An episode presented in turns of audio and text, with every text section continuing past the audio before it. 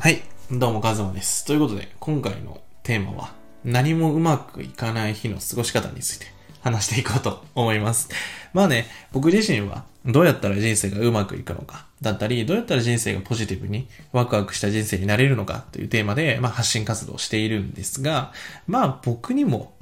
まあうまくいかない日があるわけですよね。で皆さんにもあるはずですよね。僕たちの人生にはしばしば何にもうまくいかないっていう日が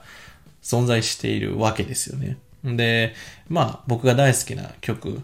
のをちょっと概要欄に貼っておくんですが、あの、岡崎体育さんの、あの、何やってもあかんわっていうめちゃくちゃもうほんとそうだよなみたいな音声があるんですけど、音声というかまあ音楽なんですけど、あの、めちゃくちゃいいので、あの、聞いてほしいんですけど、あの、うまくいかない日っていうのはあるんですよね。それがまあ月なのか、まあ気温なのか、まあ、こう花粉なのか、まあいろんな、こう要因はあるんですけど、本当にうまくいかない日っていうのは存在しているわけですよね。で、そんな時に、あの、気をつけてほしいこと。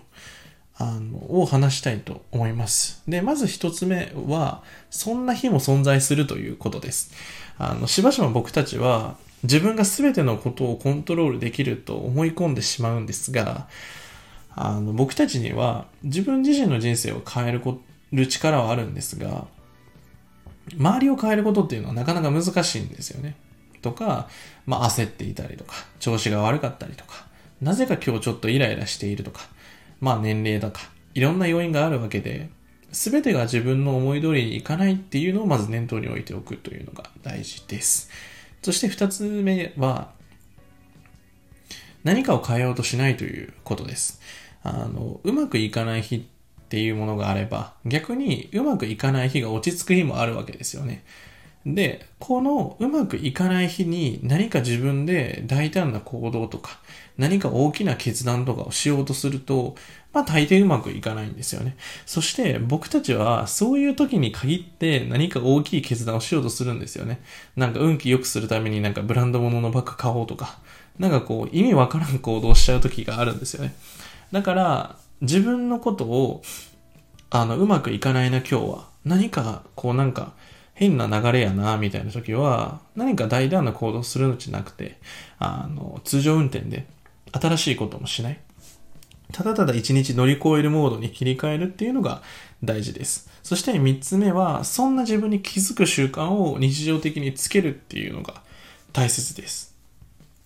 自分の調子ってね、あの、みんなね、みんなというか僕だってわかんないんですよ。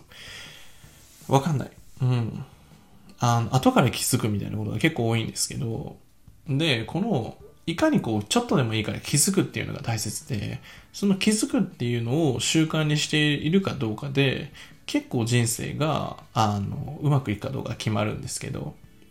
それで僕がお勧めしているのは、あの、毎日日報を書く、日記を書くっていうのをまず推奨していて、で、その二つ目にあるのが、まあ、感情のブラッシュアップですね。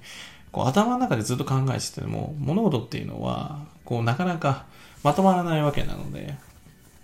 そういう時には自分の感情を書き出したりとか自分の感情を整理しようとか変えようとかせずにバーって吐き出しちゃえばいいんですよね。でそれは紙でもいいしなんだろ散歩でもいいし何でもいいんですよね。とにかく吐き出すっていうことが大切ですということで、今回は何もうまくいかない日の過ごし方について、ちょっと軽い音声でしたが、話しました。うまくいかない日っていうのをいかに自分が受け止めるかが大事です。ここでむやみやたらに何かこう乗り越えようって焦ってしまうと、逆にこう、明日に引きずってしまったりするので、今日一日をただ生きることだけ、あの、に集中して、あの、乗り越えるというのが大事です。ただ、何にもうまくいかない日にも大切なことはあると思うので、その時の切り替え方は、あの、外側に頼るというのが大事です。一つ目が有酸素をするということ。あの、血流を良くするといいです。あとは太陽に当たるとか。あとは水に頼るといいですね。水分を取る。で、えー冷水シャワー浴びるとか。で、手を洗うとか、すごくね、水っていうのは僕たちの気持ちを切り替える効果があるので、あの、何かちょっとうまくいかないなって時は、あの、水、冷たい水に触れるだけですごくね、あの、冷静になれます。もう頭からぶっかけてもいいぐらいですね。で、他にも香りっていうのを使うといいですね。ミントの香りとか、何か自分がリラックスできるなっていう、あの、オイルだったりとか、匂いを持っておくとすごくいいです。えー、他にも、まあ、外に出るっていうのはですね、自然にやっぱり当たるとか、コンクリートじゃなくて土とかがいいですね、地面とか。で、ぼーっと横になるとかがすごいいいですね。あと、それでも難しいっていうのは、個室のトイレ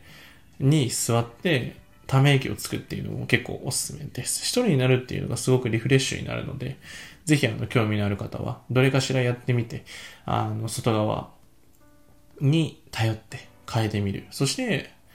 夜になったらお風呂に入ってゆっくり使ってそのままもうすぐ寝ると。別に振り返りもせんと。まあ、今日何もや、何やってもあかんわっていうことで寝たらいいんですよね。で、また明日頑張ろうって思って過ごせばいいので、あの、引きずらないような一日の過ごし方がすごく大事なので、ぜひやってみてください。ということで、